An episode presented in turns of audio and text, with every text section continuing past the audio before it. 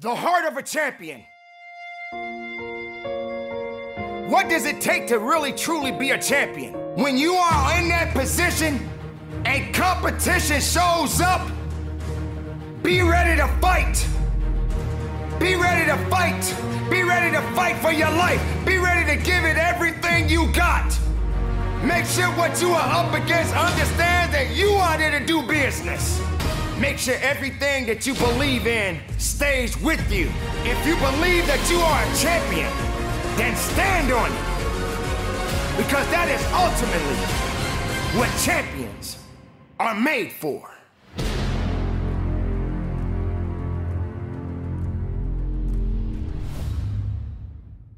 Good morning, uh, Crossroads. Uh, it's, I'm Mark Royer. It's my honor to wrap up this series on the heart of the champion. The heart of the champion is faithful. Uh, before I uh, jump in, a couple of things. Uh, one is, uh, as the pastor Tim and Rem have been bringing these messages from the life of David, Marcel and I are the ones you see on that announcement slide that take people to the Holy Land.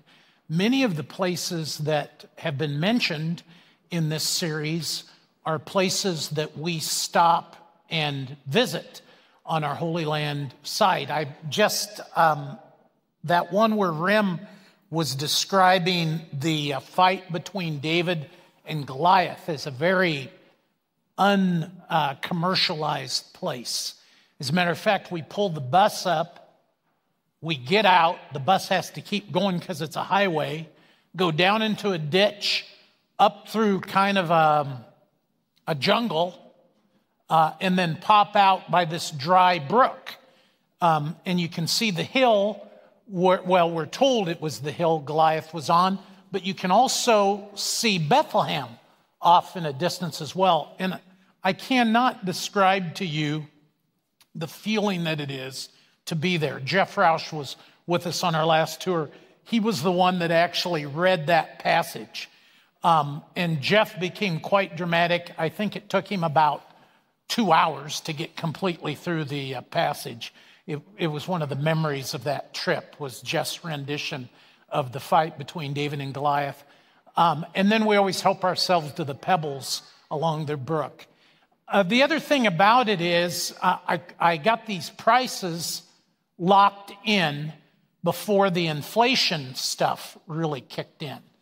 And always we have people that are interested after we take a trip, like we did in August. I get uh, people emailing me when's, uh, asking when the next trip is. You know, when are we going again? We want to go. And then when we come up with the date, then they want to put off to the next year.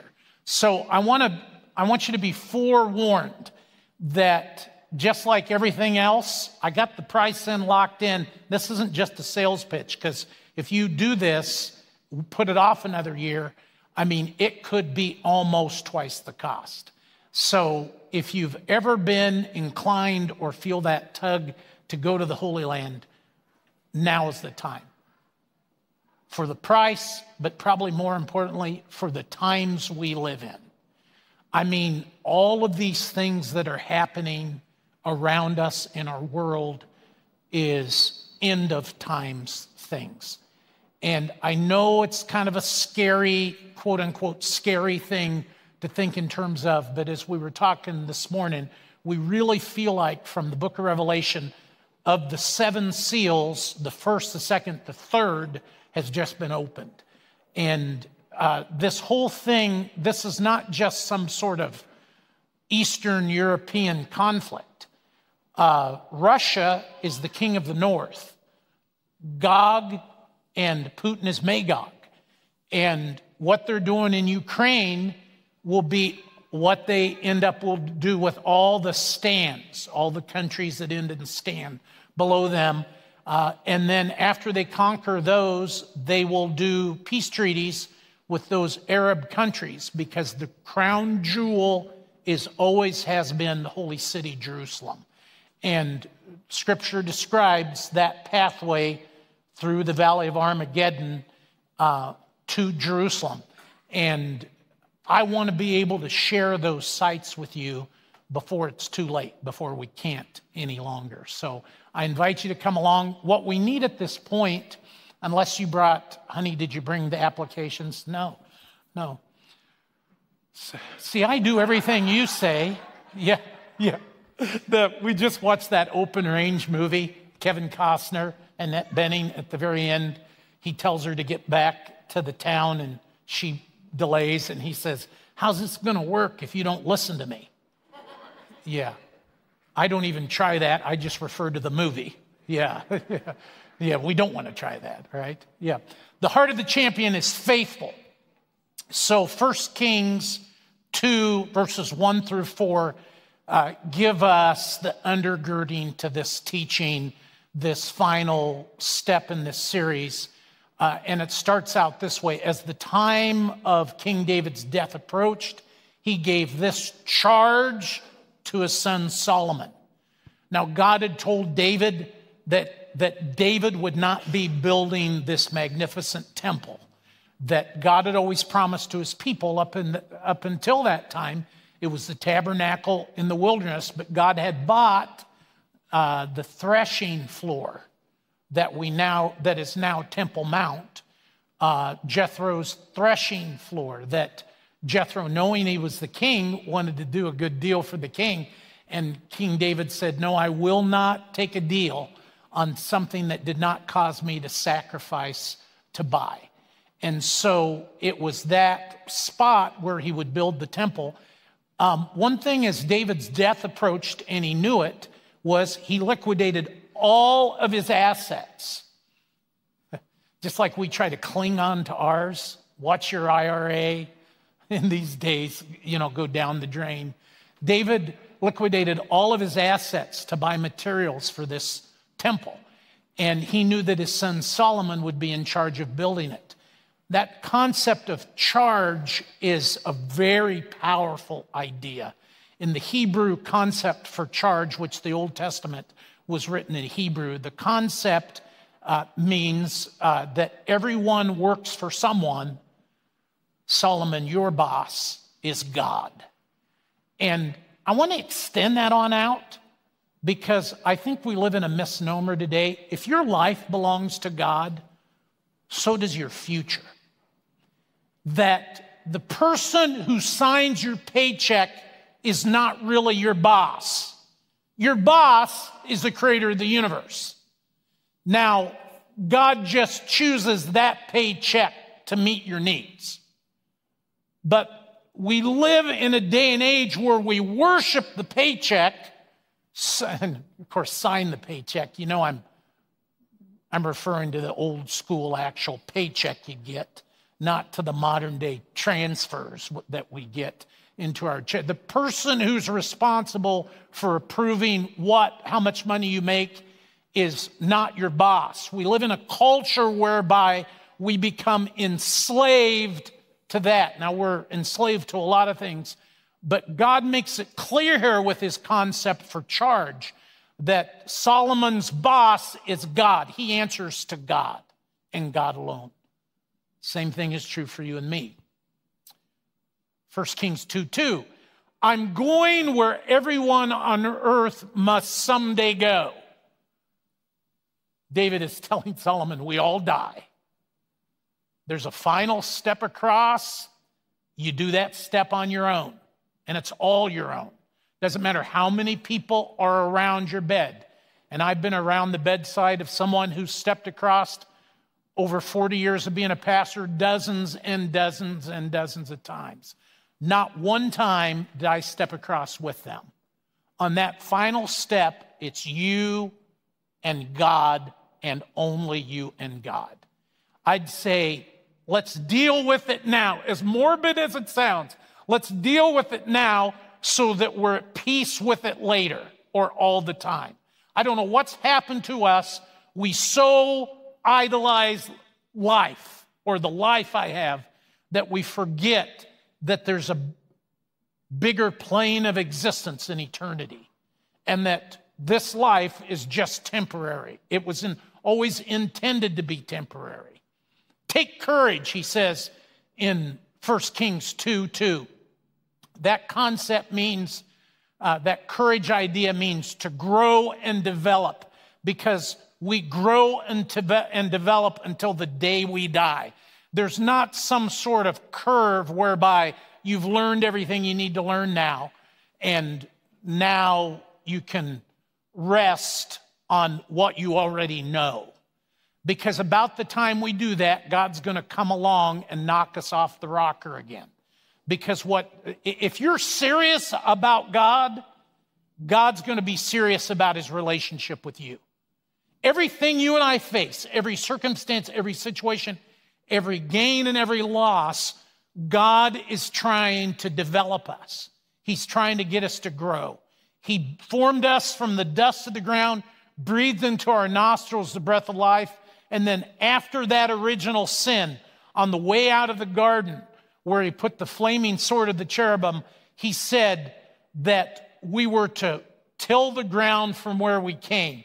What he's saying is, we're going to grow now and develop until the day we die.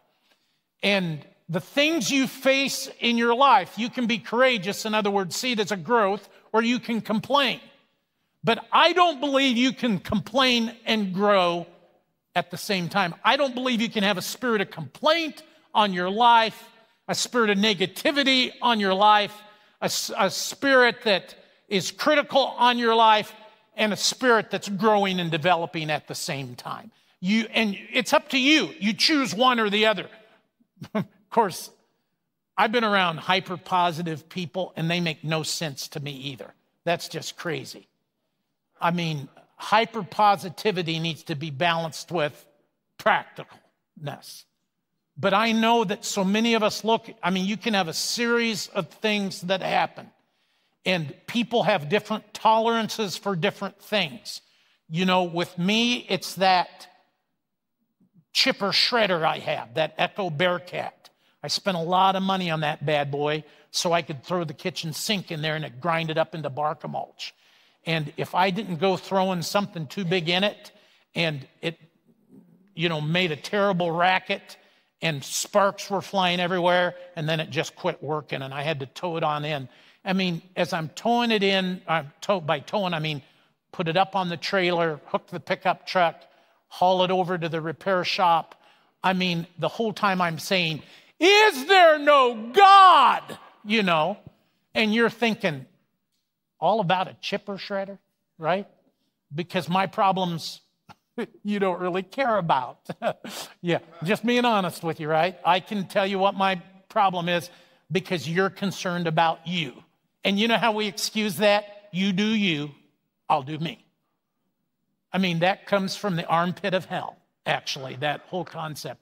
I'm going to show you something that's worse in just a second there. But in whatever it is, and here's what I consider because, I mean, this, you know, voice of mine that goes up and down. You know, that's my lung disease.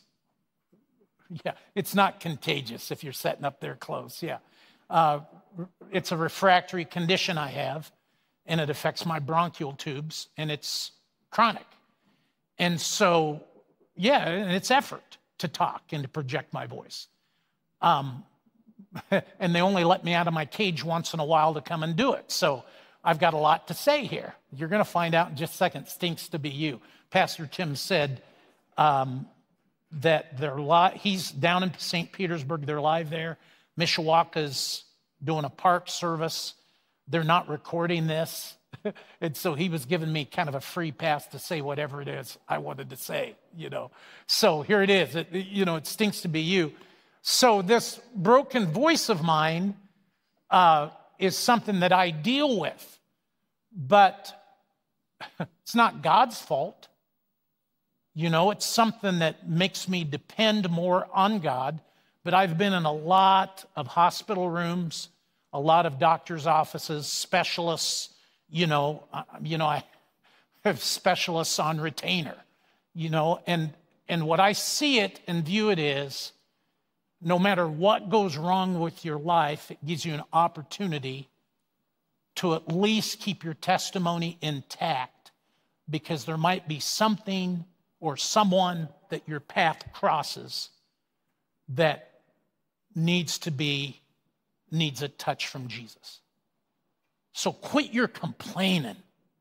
The devil is the one that's behind your complaining spirit. You need to get that, you need to be delivered from that. Quit your complaining. We have a lot more blessings than we do curses. We got a lot more positive things we need to be thankful for instead of having a whiny, complaining spirit. Should I move on? I mean, I can stay on this for a long time. You got it? Okay, we good? Okay, how about this one?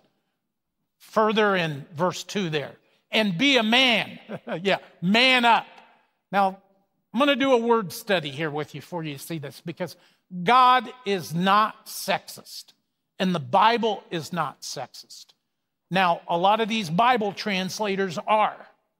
I mean, these, this is, um, this first Kings would be a 5,000, four to 5,000 year old concept. That's been translated in a bunch of different languages. And I mean, I've been doing this. I, you know, is actually today is my spiritual anniversary. June the 12th was when I first said yes to Jesus in 1968. Yeah. June the 12th, 1968, I was eight years old. And it was from that moment on, I just dove into the Word of God. I had no drug past, no alcohol, no party issue. The only probably major issue in my life is I've had a lifelong part, a potty mouth. I do, I cuss. What's that? That's right. Okay, so that's right, that's true. It was kind of a COVID issue. Yeah, yeah. I mean, really, I really have, haven't I? Here's what happened COVID came. Remember, they made us stay home? Dr. Royer said, if you're staying home with me, I don't want to hear that potty mouth of yours around this house. What choice do you have then? I, I mean, I could have stayed in the shop, out there in the shop, but you know, I got a furnace in the shop. I don't have a bed or a toilet. Toilet I could remedy, okay? No more details. Um, but it was like sleeping in the pickup truck. I did kind of think about it, but it was just easier to break myself of the potty mouth. Interesting thing, when I, I don't know if you know this, I used to be lead pastor at Crossroads. Whenever I admit I had a potty mouth, I usually lost several families from the church. Yeah. And now it doesn't matter to me whether you leave the church or not. Yeah. So knock yourself out. Yeah. If, if that's so deeply offensive, you want to condemn me? Go, well, I don't do it anymore, though, right? Yeah. I did it so long, I still think I do. Yeah. Yeah. So that was funny. It was an attempt at humor, anyway. Let me get back on be a man. Be a man. It's the Hebrew concept of hatus. And hatus means not body parts, it means a person or the personhood of champions. Let me do a 2022 declension of this because this is a four to 5,000 year old idea.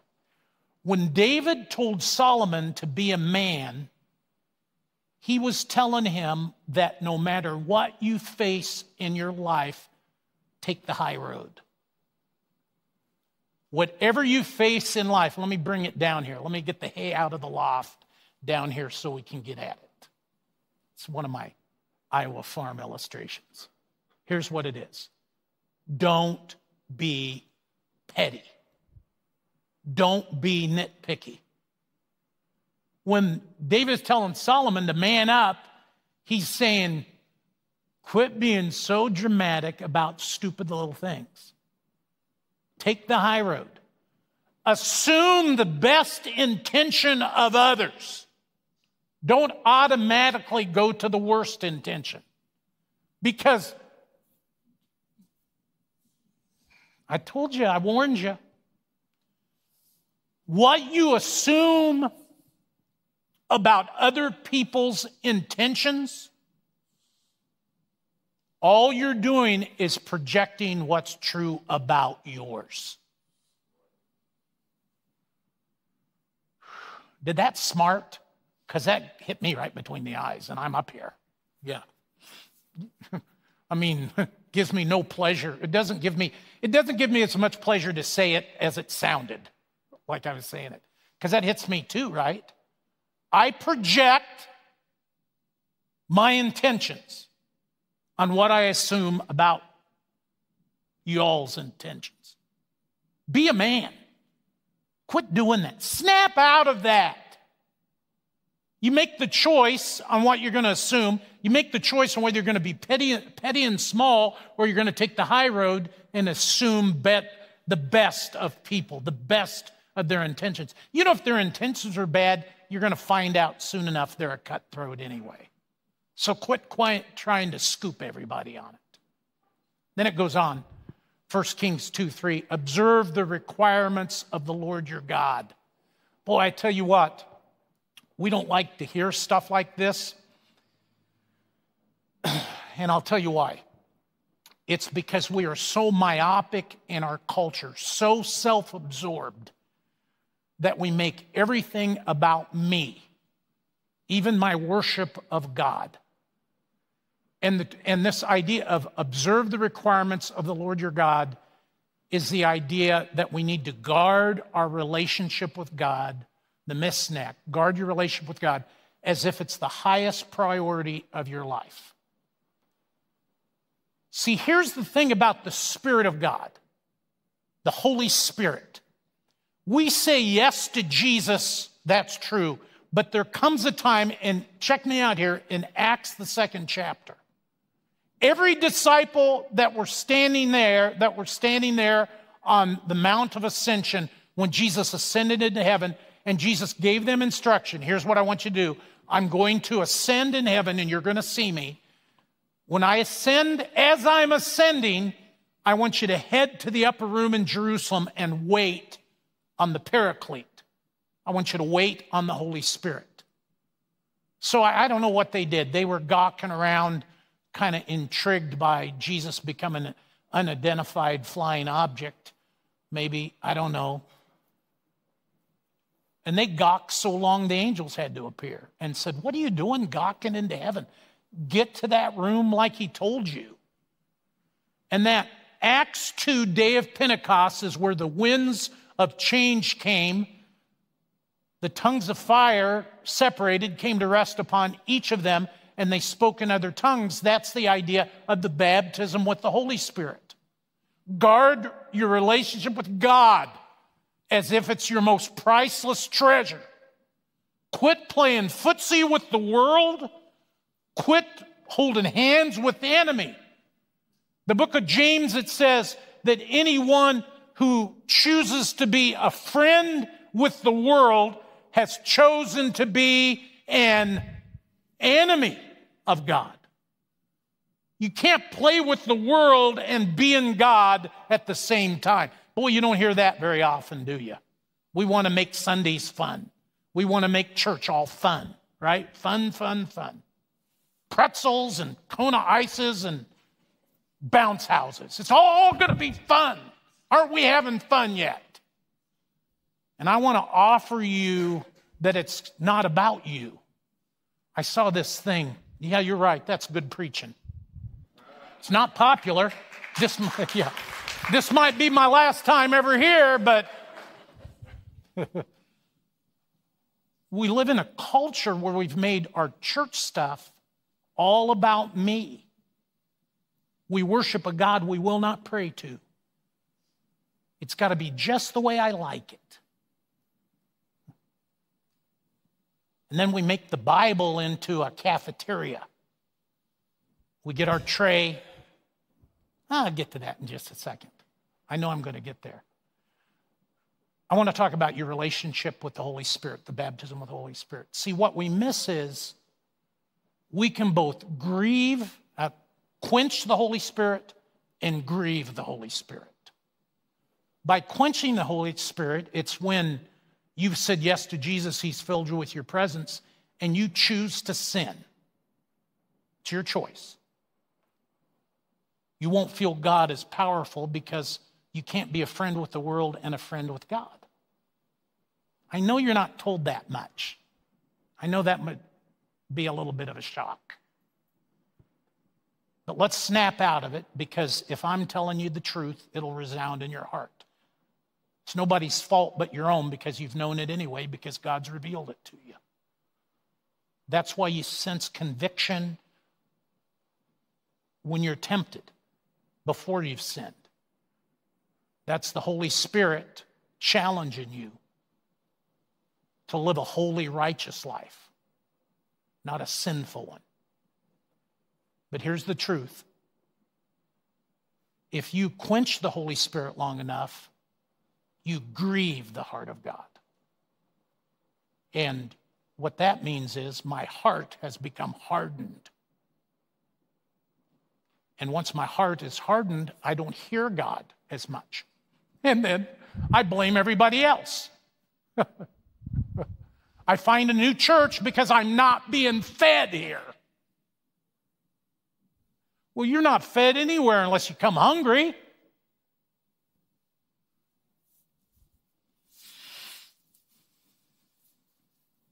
Blessed are those who hunger and thirst after righteousness, for they shall be filled. You can blame somebody else all day long, but the truth is, you and I choose to be fed or not. 1 Kings 2 3, follow all his ways. This means stay in step with God, keep pace with God, get to know him rather than, and I see this now, um, uh, and and what it is is somebody spent, you know, three to five million dollars on a branding. It's this 15 second commercial that says, Jesus gets me. Oh, I hope that makes you feel warm all over.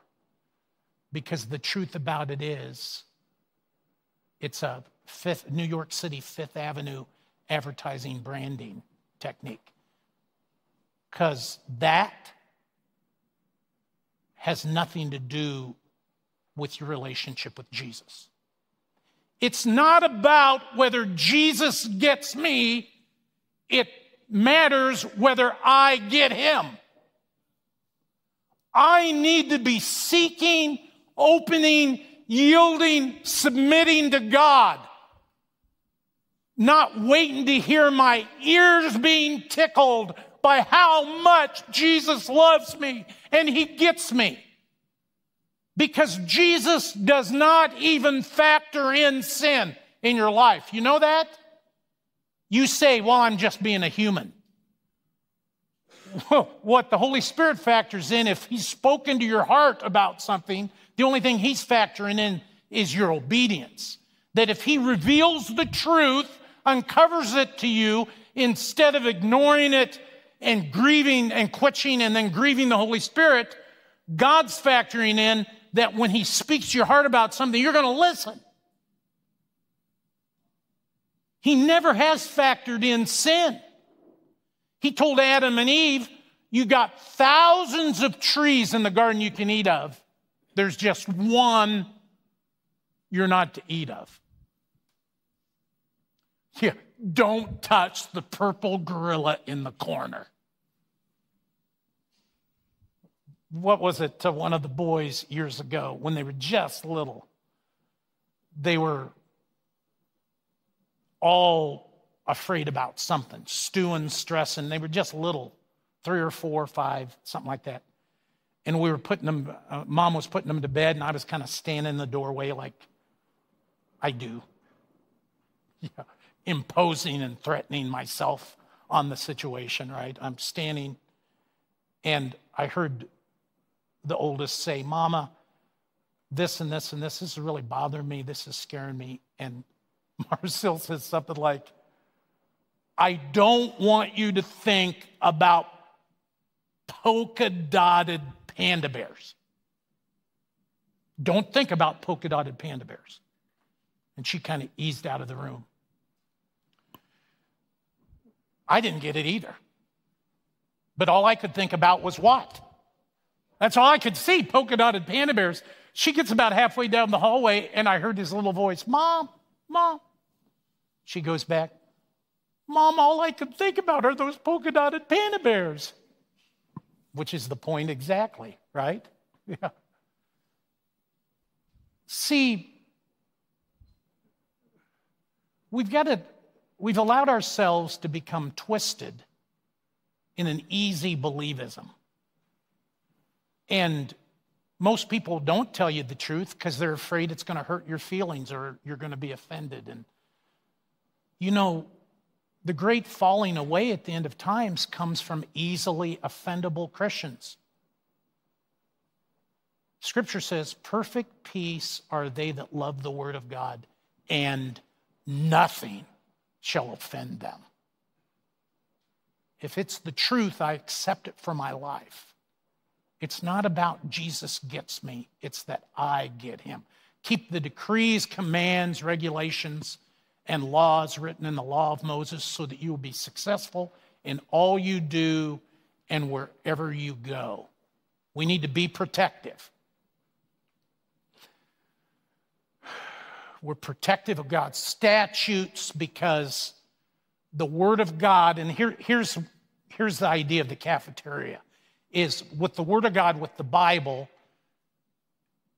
we treat the Bible like it's a cafeteria where I have my tray and I'm picking what I want and what I don't want. And we're scooting down there like that. I'll take a big helping of that. Yeah, I'll take some of that. Then we get to the jello section of the Bible. And then, you, you know, you have the red jello, the, you know, the green jello, the green jello with the carrots in it. And we're like, green jello with the carrots in it. People still eating that. A lot of us have discounted a lot of the Bible because we think it's the green jello with the carrots in it. Now, my point isn't that the green jello with the carrots in it is all that great, but it's there, and what God makes available to me, I need to take and eat every bite of every plate that's before me. That he, it's not some sort of accident. His Holy Spirit gives me His Word so that He can give me a personal prescription into my life, my day to day life, on how I deal and process my life.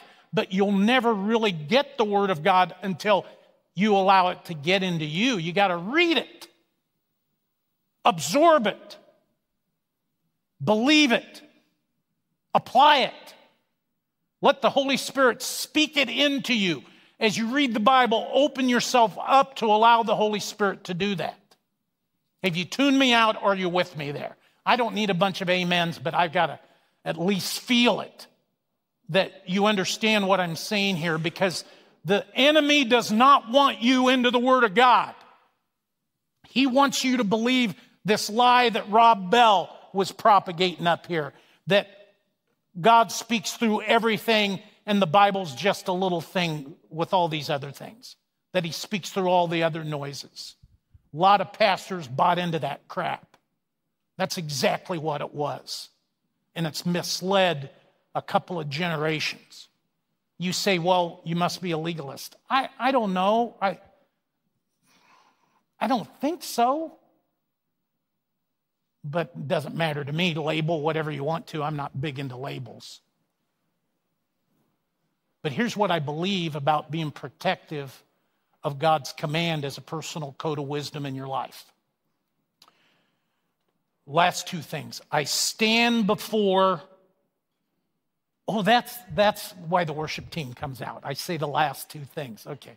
Yeah. Okay, worship team, I say last two things, but we all know this is going to take a few minutes. Okay, so keep eating your donuts back there whatever it is you do. Yeah. So when I stand before the gas pump, I mean, it's like it's changed from the time I pulled in on what it said on the sign to what it's saying right now. And I can multiply two numbers together, right? And I mean, it's happening so fast. And sure, there's enough blame to go around. But let me give you one very important biblical concept that will make you not have such anxiety and concern about going to the grocery store or the gas pump. I mean, if I had one thing you could do that would absolutely ensure that it would, would not have to be a concern for you, would you do it? Don't answer that because five of the six of you that are here, five out of every six of you are not. It's just a fact, you are not. Five, of this, five out of every six of you is not. But I'm going to bring it up anyway because it's the Word of God. There are five principles in the Word of God about how we operate our personal finances. Settle the ownership issue, number one, and tithe. Number two, get out and stay out of debt. Number three, be fair and honest in every dealing. Number four, live within your means. And number five, plan your exit. Number one, who does it belong to? Who does this car belong to? Who does the gas that goes in it belong to? I got to settle that. If it's you, knock yourself out. I can't help. If you want to take that on you, if you want to worry about it, I can't help. But if you want a way to be above it and rise above it, the scripture gives us the way. I settle the ownership issue, and then I give God for his work the first 10% of my increase. The scripture says that is an absolute guarantee that God will not only cover and protect you, he will bless your life beyond. He said, I'll open the windows of heaven and pour you out a blessing that the earth cannot even contain it. But I have to get this settled first. How do I prove that it all belongs to God? Is if I bring the first, not the second, not the last, not the money I have left over, not the 10 or 15 or 20 bucks a week. I know a lot of pastors do that. If you're not tithing, if you're not giving, try 20 bucks a week and see what God does. No, no, that, that doesn't work.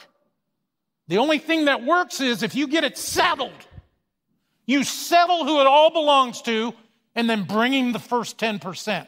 I've been doing that since 1968, and I cannot describe to you the blessings that'll come into your life so that you can bless the work of God, that you can bless the life of others. But until you decide and then actually do it, you're on your own. If you're not tithing, in other words, I mean, since I'm there all the way, okay, worship team, I'm getting ready to do my last point here. I want to make sure these folks are, I get it completely out there. If you're not tithing, you really are operating on your own. You want to blame, point your finger at who it's ever fault it is, knock yourself out. The truth about it is, this whole world is going to get a lot worse because we're living at the end of time. And you and I desperately need God's protection. Then the last thing, um, where's that passage? Uh, be protective. Yeah, there we go. If you do this, then the Lord will keep the promise he made to me. He told me, if your descendants live as they should and follow me faithfully with all their heart and soul, one of them will always set on the throne of Israel. Here's the faithful follower of God is the heart of the champion, the heart of taking the high road. But we got to settle it first. Father, I just ask that you would cover us today. There have been a lot of challenges here for all of us but we truly do settle it today. and surrender and yield ourselves to you. You said that we need to cast our cares upon you, and we do that now and forevermore. And we said together, Amen.